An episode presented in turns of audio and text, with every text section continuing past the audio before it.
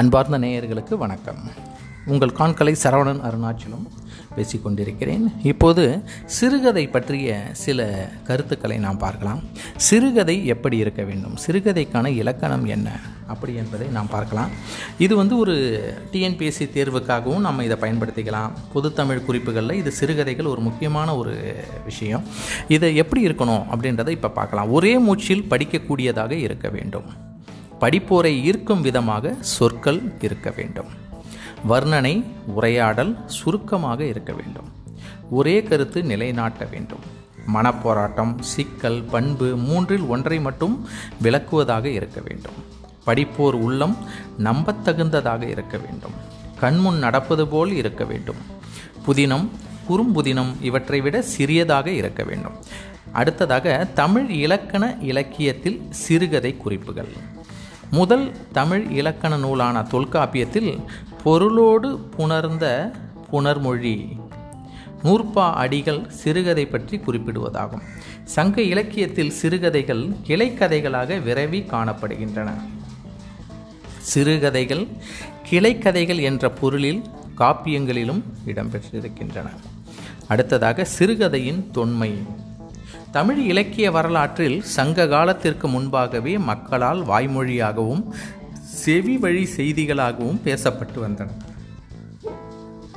தான் கற்றுக்கொண்ட அனுபவங்களை அடுத்த தலைமுறைக்கு உணர்த்த வேண்டும் என்பதே இதன் நோக்கம். காலத்திற்கு ஏற்ப கதாபாத்திரங்கள் மாறிவிடும். ஆனால் கரு மாறாது. அதனால்தான் சிறுகதைகள் மக்கள் மத்தியில் மதிப்பு பெற்று நிற்கிறது.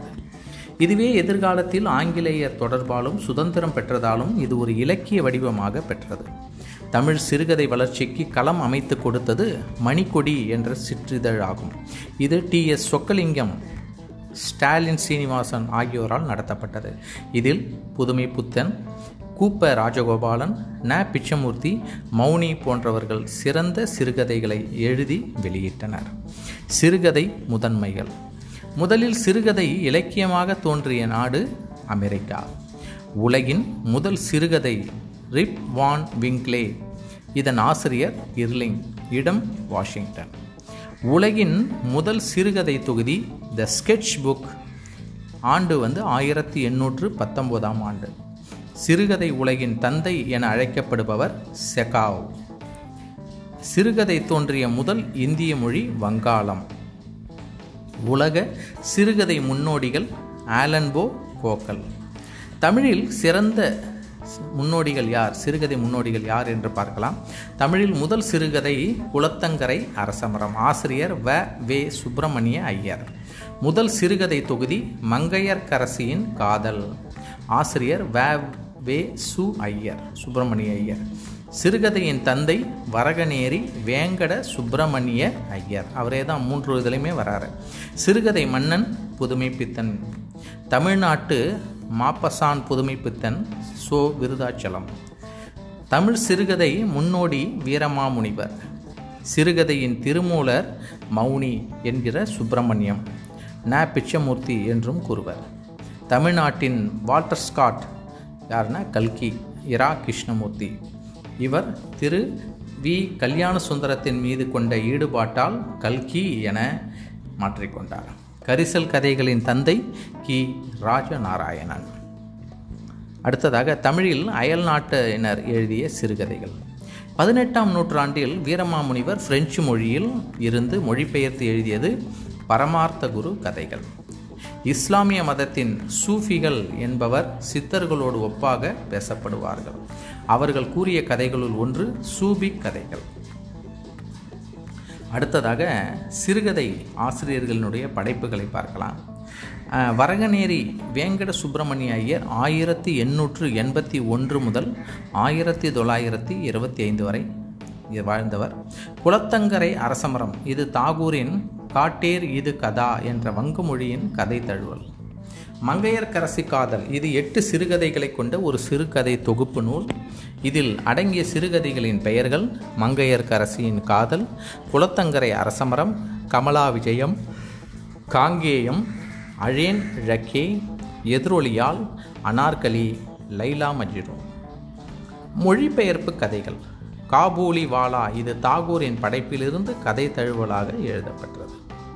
பாரதியார் நவதந்திர கதைகள் கதைக்கொத்து பூலோக ரம்பை திண்டிம சாஸ்திரி ஸ்வர்ணகுமாரி ஆறில் ஒரு பங்கு மேலும் ரவீந்திரநாத் தாகூர் பதினோரு சிறு சிறுகதைகளை தமிழில் மொழிபெயர்த்துள்ளார். இது தவிர பல புதுமைப்பித்தன் இருக்கிறார். சிறுகதை அவருடைய சிறுகதை தொகுதிகள் வந்து புதுமைப்பித்தன் கதைகள் புதிய ஒளி ஆண்மை விபரீத ஆசை சித்தி. அடுத்தது கூப்ப ராஜகோபாலன் கிராம ஊழியன் இதர் ஆசிரியரனுடைய சிறுகதைகள். அடுத்தது ந பிச்சமூர்த்தி ஜெயகாந்தன் அவர்கள் சிறுகதை தொகுதிகள் அவருடையது. அடுத்தது கல்கி இரா கிருஷ்ணமூர்த்தியினுடையது.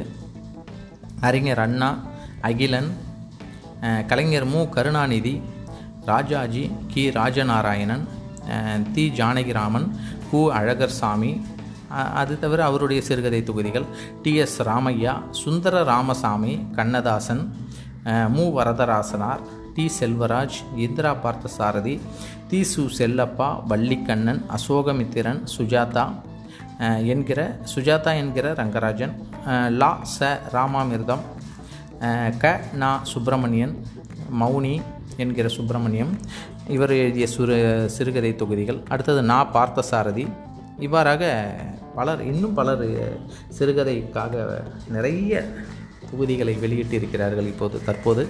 சிறுகதை வளர்ச்சியில் இதழ்களின் பங்கு யாருன்னா மணிக்கொடி ஆனந்த விகடன் கலைமகள் கல்கி கணையாழி தீபம் போன்ற இதழ்கள் இவ்வாறாக சிறுகதையினுடைய வளர்ச்சிக்காக இதழ்கள் தொண்டாற்றியுள்ளன. அவற்றில் அவற்றை பிரசுரித்து விற்பனைக்கு அனுப்பியுள்ளன.